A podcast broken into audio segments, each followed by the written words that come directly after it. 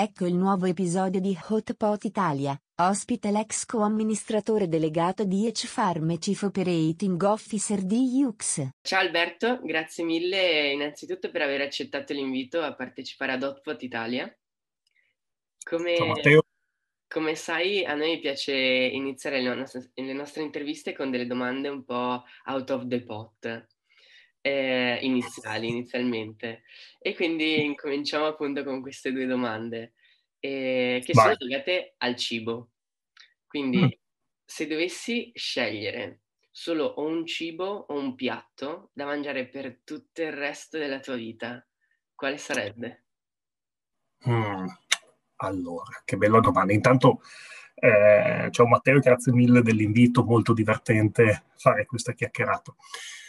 Allora, domanda molto difficile, però per provare a dare una risposta super semplice. Allora, conta che io sono piemontese, sono nato veramente a un passo dalla Francia e per di più sono vegetariano da circa diciotto anni. Quindi se dovessi scegliere un piatto, probabilmente, cioè per, per l'esattezza un cibo, probabilmente sarebbe il formaggio. Sono un po' un, un topo da... Anche se devo dire, come ti scrivevo, che l'otpo cinese è uno dei miei mainstay esatto. più apprezzati, specie nella versione del Sichuan, che la prima volta che ho mangiato pensavo di aver preso, di essere stato carbonizzato con un lanciafiamme, tanto era piccante. Conosco, conosco quel feeling avendo provato l'hot pot e da non troppo amante del piccante, a primo impatto non è stato facile, la... non è stato facile. E poi la seconda domanda è uh, qual è il ristorante più buono in cui tu abbia mai mangiato e cosa ci hai mangiato? Hmm. Ah, difficilissimo, anche questa.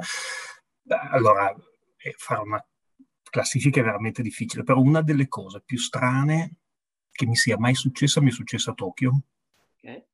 Dove, diciamo, statisticamente delle prime cinquanta esperienze culinarie della mia vita ce ne saranno forse venti.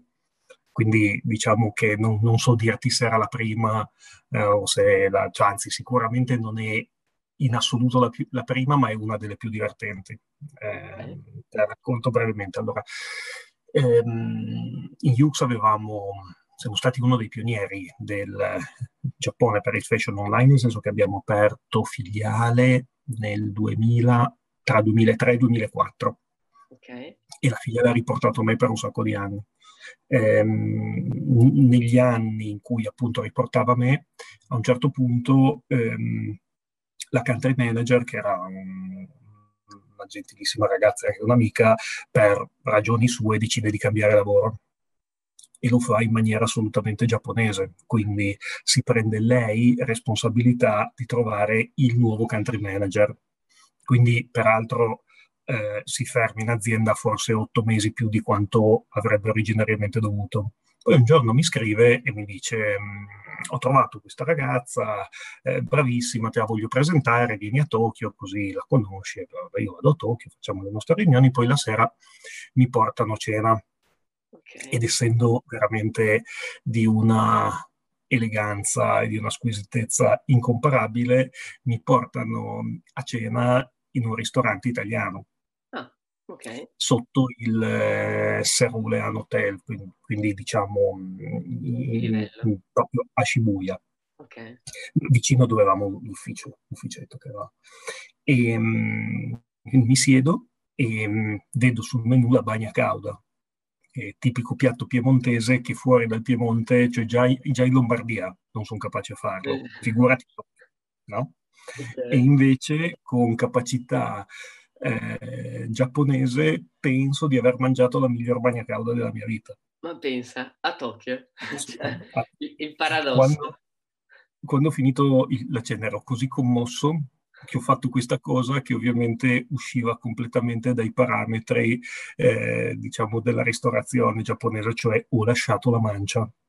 Incredibile. E... Sei anche il, il C E O di H-Farm, ma tra le tante esperienze che hai anche avuto, hai, sei stato uno dei fondatori di U X, un leader in area e-commerce nel settore fashion e lusso. e mi piacerebbe molto che raccontassi il tuo percorso, ma anche prima di creare YOOX, i tuoi studi, certo. Poi come sei sbarcato appunto a fondare il primo unicorno italiano, appunto.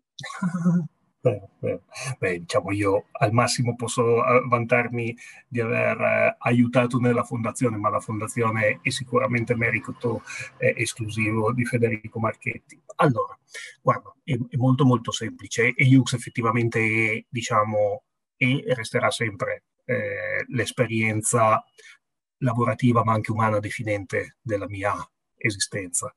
Eh, nel senso che io mi sono laureato in economics eh, qui a Milano in Bocconi, eh, ancora nell'altro millennio, come si dice.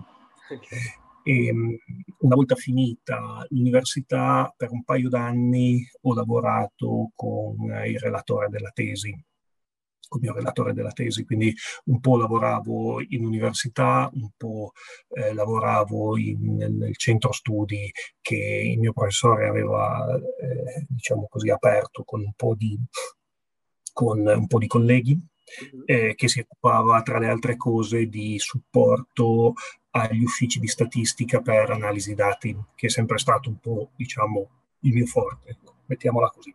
Nel senso che io ho laureato in economics che sembrava un po' un laureato in statistica, più o meno. E, um, a un certo punto, il, allora, il mondo accademico, specie quello di quegli anni là, non era il mio posto, nel senso che mondo molto, un po' compassato, molto lento, molto relationship driven, molto, devo dire, disconnesso, eh, dove, come dire, il rapporto tra cosa dai e cosa ricevi è difficile, cioè nel senso molto po- poco, cioè un, ecco, diciamo così, l'erre quattro è basso, nel senso può capitare che dai poco ricevi tantissimo, dai tanto non ricevi niente, o una via di mezzo, insomma non c'è correlazione tra l'input e l'output, e questa cosa qui mi disturbava un po'. Quindi un giorno il mio compagno d'alloggio di allora, che era di Bologna, Ehm, e, e che eh, diciamo ha finito l'università e lavorava in Deloitte, aveva voglia di tornare a Bologna, mi racconta di questo ehm, di, di, di questo annuncio che ha visto di questa aziendina nel bolognese che vuole vendere vestiti eh, online eh, e che cerca un C F O, e quindi va a fare un colloquio con Federico. Federico nel corso del colloquio, l'azienda era appena appena nata, eh. L'azienda te conta, YOOX è andata live il venti di giugno di quell'anno, io sono stato assunto a ottobre e li ho conosciuti a settembre, quindi il mio compagno d'alloggio li aveva conosciuti o alla fine di luglio o i primissimi giorni di settembre. Okay. E, e quindi Federico gli dice, ma guarda, noi siamo nel casino più completo perché non, cioè, siamo, abbia, siamo appena andati live, sì, noi riusciamo a spedire la merce, però non funziona niente, avremmo bisogno di qualcuno che venisse qua, ci facesse un, ci desse un po' una mano a fare ordine eh, nei numeri. E, il mio compagno d'alloggio torna a Milano, gli dice, ma forse il mio compagno, cioè, conosco uno che potrebbe andare bene.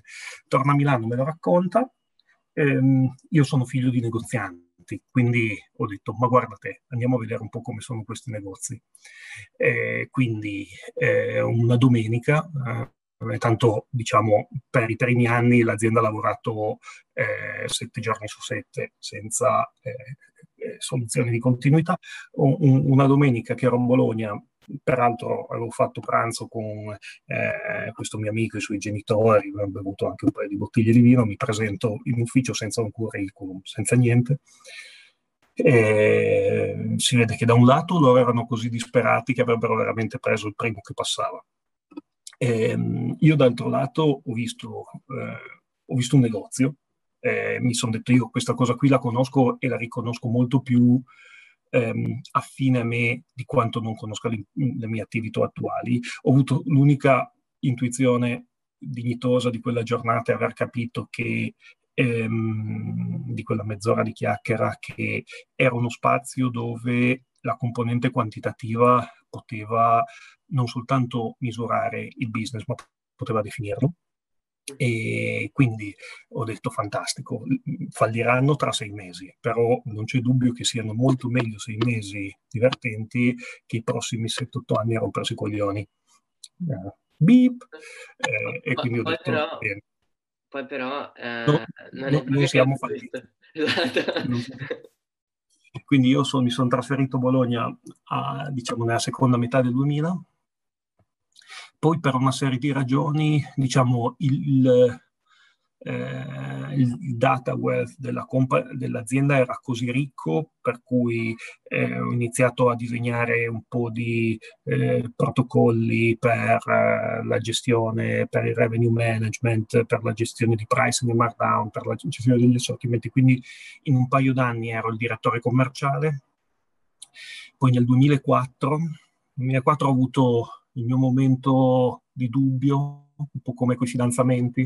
Eh, ero appena andato in Cina per la prima volta, e in Giappone, peraltro, ehm, e ne, mi ero innamorato, francamente, della Cina, dell'idea di un posto, di un mercato così gigantesco, eh, per cui sbarcavi a Shanghai e sentivi nell'aria l'odore del... cioè sentivi...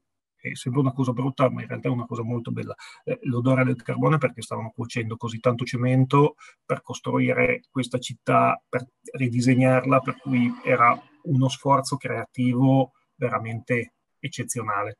E c'era una società di consulenza che la cercava, qualcuno per l'Italian Desk. Io ho detto, bah, quasi quasi eh, prendo in responsabilità, che ne so, di tutto il business delle case di moda che vogliono trasferirsi qua in termini consulenziali. Poi sono tornato in Italia e invece ho deciso di fare una cosa diversa, e ho proposto a Federico di affidare a me e a un paio di altri carissimi amici la gestione di una nuova, diciamo così, di un nuovo concept che stavamo studiando, che è quello che ha poi portato Tate Montclair, che era l'idea di costruire, di fare del white label per marchi della moda.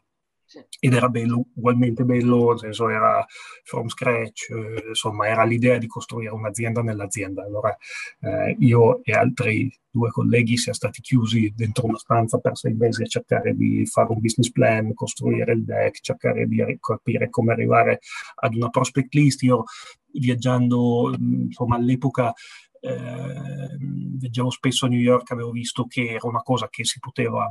si poteva fare. Questa cosa qui è partita estremamente bene, cosa per cui nel giro di un paio d'anni sono diventato general manager dell'azienda. E nel duemilanove, quindi ho preso sotto di me le responsabilità, quelle che, diciamo così, eh, prima non erano, diciamo, sia quelle precedenti che eh, questa nuova business unit. Nel duemilanove Eh, ho seguito l'intero processo di quotazione e ho fatto parte del roadshow team per i successivi cinque sei anni.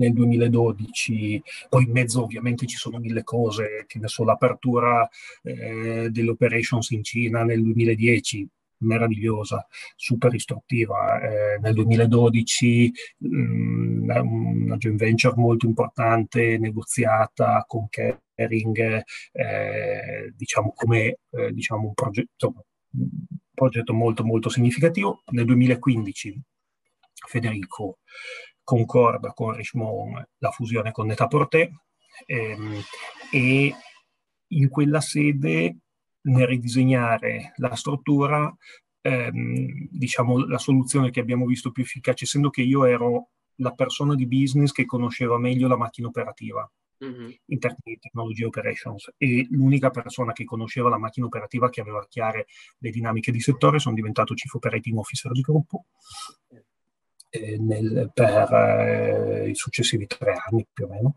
ehm, fino al momento in cui poi nel duemiladiciotto Richemont ci ha acquisiti. Io a quel punto ho venduto la mia stake e ho pensato che, come dire, anzi, per l'esattezza è andata così. Richemont ci acquisisce. Io capisco che questa cosa qui è una cesura nell'esistenza, no? E dico, vabbè, nel senso, cosa vuoi che sia? Cioè, sono entrato qui l'altro ieri, avevo ventisette anni, ne avrò trenta. Cioè, ci guardo, no, quarantacinque. Nel senso, sono entrato che avevo i capelli come te, sono uscito che avevo i capelli come me. Tieni a mente che è un trucchetto che succede nella vita. Quindi ho detto, se, se mi imbarco nella prossima, se il prossimo pa- capitolo lo spendo qua, eh, per farlo con responsabilità significa un impegno di altri cinque, sette, dieci anni e significa che rischia di essere uno degli ultimi capitoli attivi della mia vita lavorativa. Questa cosa qua mi dà veramente fastidio. E, in più, diciamo, io ho un, un forte bisogno di indipendenza, che poi è la cosa forse di cui sono stato sempre più grato all'azienda e al suo fondatore. Quindi ehm, ho detto bene, capitolo nuovo, cose nuove, e quindi mh, sono uscito al, proprio alla fine, fine, fine del duemiladiciotto con un'idea molto semplice, quella di dividere il tempo tra un po' di aziende amiche che aiuto nei processi di digitalizzazione, un profilo eh, parecchio attivo in termini di mh, seed investing in early stage del mondo che conosco, queste, entrambe queste cose qua fatte mettendo insieme eh, un team, secondo me il miglior team che c'è nel digitale transazionale in Italia, che sono tutti i miei ex colleghi con cui siamo co-investitori e, e diciamo lavoriamo sui temi di advisory. Ehm, e poi un paio di progetti invece più, diciamo così, di, più valorialmente impegnativi, eh, ne so, un, un'idea in Nepal che poi un giorno ti racconterò, ma che è fuori forse dal percorso di questa riunione. Alla fine del duemiladiciannove, un giorno ero qua a Milano, duemiladiciannove, sì, metà duemiladiciannove, squilla il mio telefono, era Riccardo, che mi chiede se avevo voglia di andarlo ad aiutare in farm. Io gli ho detto io non posso e non voglio, come dire, fare in farm quello che non ho voluto fare in U X, cioè imbarcarmi in un processo di lungo periodo, però l'azienda era in un momento di inflection importante, aveva bisogno di alcune decisioni, ma aveva anche l'opportunità di ridisegnare il proprio percorso, eh, quindi ho detto io lavoriamo insieme, entrambi con il titolo di C E O per un anno, ehm, facciamo un nuovo piano, lo presentiamo al mercato, facciamo un aumento di capitale, eh, definiamo, come dire, una struttura di investitori che è un board che, diciamo, sia allineato alla traiettoria dell'azienda, e poi, se so, a quel punto ti restituisco per intero le chiavi del tuo piccolo gioiello. E così è stata, e io ho lasciato, io sono ancora nel board di Farm, ho lasciato le deleghe a inizio maggio. Adesso anche col Covid c'è stata una vera e propria accelerazione delle opportunità del digitale, si è un po' aperto un mondo e, e si è, diciamo, integrata alla quotidianità, alla nostra quotidianità. E però anche a livello aziendale, appunto, c'è stata questa accelerazione e si tende non più a parlare di marketing e digital marketing, per esempio, ma adesso, non so, si parla di marketing semplicemente magari in una digital age, se proprio, proprio uh-huh. si vuole contestualizzare. E, ma cosa dobbiamo aspettarci nei prossimi cinque anni, secondo te? Guarda, tanti anni fa eh, ho fatto un viaggio in India, nel nord dell'India, in Ladakh. Okay. Eh, Eh, abbiamo fatto un lungo percorso in macchina nelle strade più dissestate del pianeta, perché sei a quattro o cinque mila euro di quota, una zona ancora di monsoni, quindi la strada viene portata via tutti gli anni, quindi tendenzialmente potrebbe anche non essere asfaltata, di fianco c'è un burrone di, eh, con cinquecento metri di dislivello, no? E gli indiani, che non avevano soldi per mettere il guardrail lungo l'integralità delle strade, in maniera molto indiana, quindi, diciamo così, prima la coscienza e poi eh, eh, l'idea marxiana de, de, della realtà concreta, avevano messo dei, eh, dei cippi con delle frasi che dovevano aiutarti, tu guidatore, a tenere a mente che ammazzarsi lì era molto semplice, quindi c'era, non so, scritto ricordati che c'è gente a casa che ti vuole bene, vai piano, no?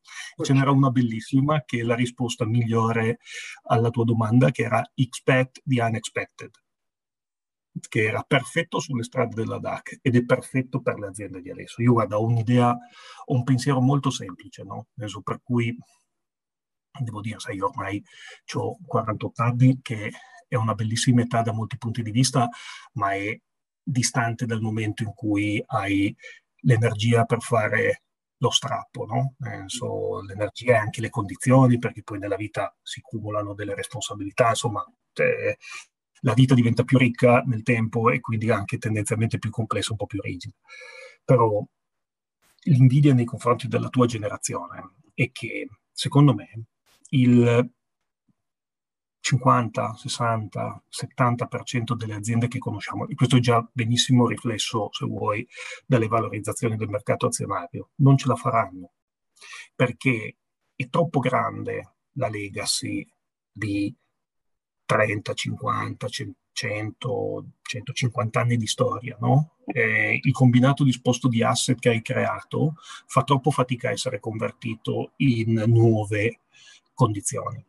Però essendo che eh, natura aborit vacuum o qualcosa del genere, eh, non c'è mai stato un momento favorevole come questo, sicuramente infinitamente più favorevole di quello che ho vissuto io quando avevo più o meno la tua età, per la creazione di nuove iniziative. Quindi io, se dovessi dire cosa aspettarsi, innanzitutto mi aspetterei, e un po' li vedo anche, un'enormità di giovani imprenditori, ma veramente giovani, con un'idea di azienda, un'idea di cliente, un'idea di marketing, un'idea di prodotto, un'idea di posizionamento che sono ehm, unconstrained, cioè non vincolati dal tuo storico, mm-hmm.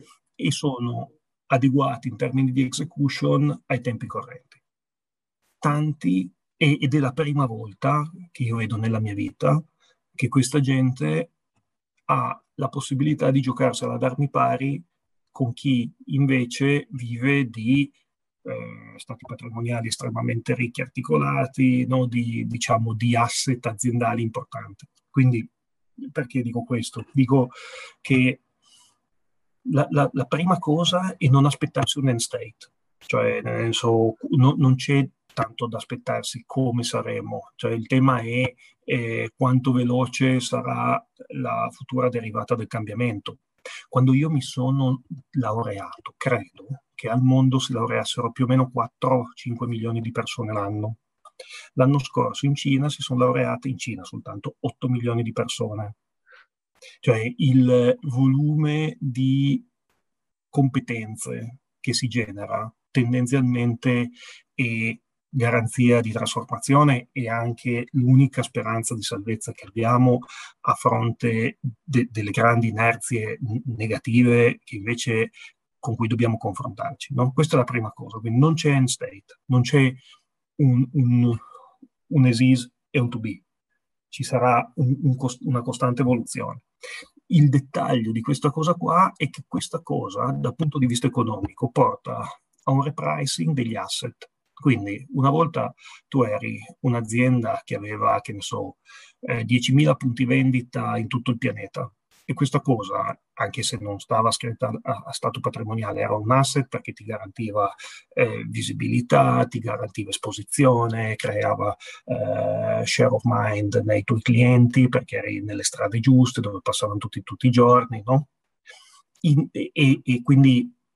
fatto cento il valore di un'azienda poteva essere il trenta, il quaranta per cento del suo valore, no? Improvvisamente è diventato zero. E non è che è diventato zero perché i negozi sono stati chiusi in pandemia per un po', è diventato zero. Io ricordo il fondatore di Zalando che disse una cosa bellissima, diceva: io ho fatto Zalando perché un giorno mi sono reso conto da un lato che non trovavo le sneaker del mio numero eh, nei negozi di calzature in Germania, ma soprattutto perché mi sono accorto che mio figlio, mia figlia non avrebbero mai capito perché io per trovare un quarantacinque dovevo girare per cinque negozi, no? E questa cosa qua, che, e, e qui sto parlando del retail, farà della differenza, ma pensa all'impatto che eh, le digital currencies avranno sui sistemi finanziari. Ehm, so, di, di questo potrei annoiarti per ore, però ti, ti dico solo questa cosa qua perché è una cosa che mi ha colpito enormemente. Io ho passato parecchio tempo in Cina e ho passato parecchio tempo in Alibaba negli anni, quindi sono sempre sono stato affascinato da questa azienda. La sede di Alibaba è, un, è uno dei posti dove un ragazzo della tua età deve andare, ma non deve andare a vedere, che ne so, il Colosseo, la Grande Muraglia Cinese o eh, l'Empire State Building, no? Sede di Alibaba, Ho visto un documentario eh, sulla sede di Alibaba, pazzesca. Innovation Park, eh, otto building, ognuno sarà, bah, non so, cinquantamila metri quadri per piano, per sette piani. E cioè, noi eravamo lì per chiudere un deal, quindi facevamo molto tardi la sera, finivamo alle due, alle tre di notte, usciva alle tre di notte, c'era forse un venti per cento della gente che ci lavorava dentro, no? Quindi posto assolutamente di grandissima ispirazione. Ti faccio questo esempio qua. Eh, a ottobre, una mattina mi sveglio, la prima cosa che faccio è guardare le news e leggo questa intervista di Jack Ma sul sistema finanziario cinese. Le- leggo, la finisco, dico merda. Allora, punto numero uno, ma quanto sono tonto che quelle certe cose me le devono dire se non, non le capisco. Per lui diceva... Le banche sono dei, um, come si chiamano, pawn shop, sono dei negozi di pegno, come si chiamano, monti di pietà, cioè ti danno soldi solo se hai degli asset. Noi pensiamo che il futuro sia un mondo dove tu avrai credito se hai una storia economica tracciata quantitativamente da dati che lascia supporre che tu restituirai il debito che contrai, no? E, e nel senso, una cosa banalissima, che poi... come reazione ha fatto sì che hanno cancellato la, l'I P O di Ant, però che di per sé ehm, succederà, perché è un po' come, sai, eh, tu non c'eri, ma c'è stata gente a un certo punto che ha provato a fare guerra a sistemi di file sharing perché i, la musica dovevi continuare a comprarla nei, sul C D ROM, che te non sai neanche cosa siano, eh, fortunatamente per te. Mi ricordo tipo Napster, eh, quelle, sì, sì. Eh, no? Penso, e, e ci sono voluti vent'anni, no? In vent'anni siamo passati da sono dei pirati, una cosa irraggiungibile, a se non ci fosse Shopify sarebbero to- gli stessi che avevano fatto guerra a Napster, sarebbero t- tutti falliti in questo momento. Quindi quella cosa lì nel mondo finanziario succederà e porterà un cambiamento che di ordini di grandezza superiore rispetto al cambiamento che eh, abbiamo visto nel retail, no? Perché l'infrastruttura finanziaria della società è forse il settanta per cento o il sessanta per cento del funzionamento economico del mondo moderno. Quindi questo, quello che voglio dire è che cambierà tutto. In cambio sono fottuti, i giovani devono tirarsi sulle maniche e fare gli imprenditori, se no a noi la, la pensione non la pagate.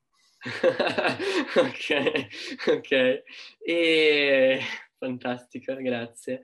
Poi l'altra domanda è, è, è avuto, visto che hai avuto questa esperienza di, di co-C E O di, di H-Farm, quali sono secondo te i più importanti stimoli che si possono avere con questo ruolo e le challenges anche più importanti, anche a livello personale, no? Perché penso, cioè, è no. un, una bella sfida. Penso che la risposta è molto semplice. I, il tema, ed è una cosa che non, non c'entra tanto con il ruolo in un organigramma, penso che c'entra un po' con la vita delle persone, no? So, ehm, la vita purtroppo è dettata, cioè il, il concetto di responsabilità, so, il tema della responsabilità di un'azienda, e questo peraltro è mh, una roba che andrebbe detta e vissuta molto di più, no? Nel senso, eh, fare il C E O o qualunque titolo ti possano dare non è, non deve essere vissuto come, mh, non so come dire, una gratificazione, no? Eh, mh, è mh, abbastanza stupido, molto infantile e molto involuto il modo in cui vedi, ehm, eh, diciamo, persone di responsabilità vantarsi del proprio ruolo, perché purtroppo la responsabilità è un peso e, e cioè, vissuto in maniera adeguata richiede forza, richiede energia, richiede una pazienza infinita, richiede una volontà di sacrificio di grandissima dimensione. Cioè la responsabilità è sacrificio, non è una cosa bella, non è un premio, non è che ti do uno stipendio più alto, ti ho premiato perché sei bravo. Sei bravo, quindi forse, se hai abbastanza buccia, potrai prenderti più responsabilità di altri. Conosci Futurme? È una... È è una piattaforma in cui tu puoi scrivere un'email al tuo futuro te stesso, no? In uno, tre, cinque anni.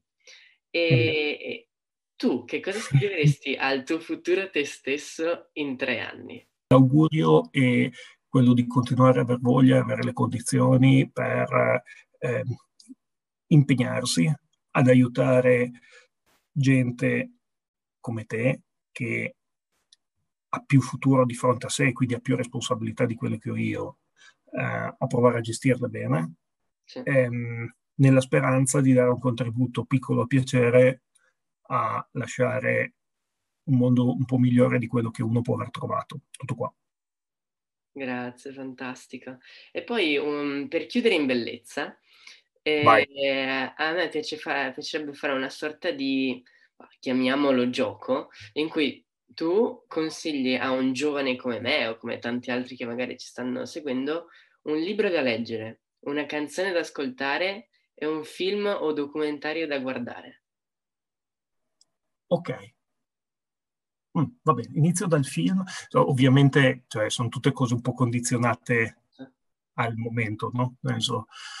Ehm, allora, film, documentario, una cosa molto bella, molto istruttiva, su cui bisognerebbe molto riflettere, è un documentario che ho visto di recente che penso si chiamino ehm, I fantasmi di Re Leopoldo, okay. Che è della storia della colonizzazione belga in Congo. Il libro. Allora, un libro che mi hanno fatto leggere di recente, meraviglioso, è L'Ordine del Tempo di Rovelli. Oh. Molto bello, assolutamente fantastico. Non facile, eh, non facile. Non, non facile, ma molto, molto bello, eh, assolutamente illuminante. Eh, a te consiglio assolutamente Autostop con Buddha. Be- be- bellissimo, quando lo finisci il giorno dopo compri il biglietto.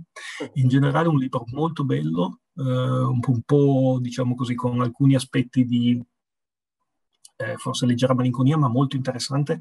È un libro scritto alla fine degli anni settanta che descrive un viaggio ehm, all'interno degli Stati Uniti che si chiama Strade Blu, scritto da uno scrittore mezzosangue indiano che si chiama William Least Heat-Moon. Ed è un libro fantastico, inizia con una frase, io questo invece l'ho letto, sarà forse venti o forse anche venticinque anni fa, inizia con una frase bellissima, descrive un momento della sua vita di transizione con un po' di problemi, descrive la decisione, questo signore qua che era un insegnante, dec- decisione di dare un taglio alla sua esistenza, prendersi sei mesi di tempo, comprare un furgone, attraversare tutti gli Stati Uniti, andata e ritorno, senza passare mai dalle highways, ma sempre su strade, diciamo, eh, statali.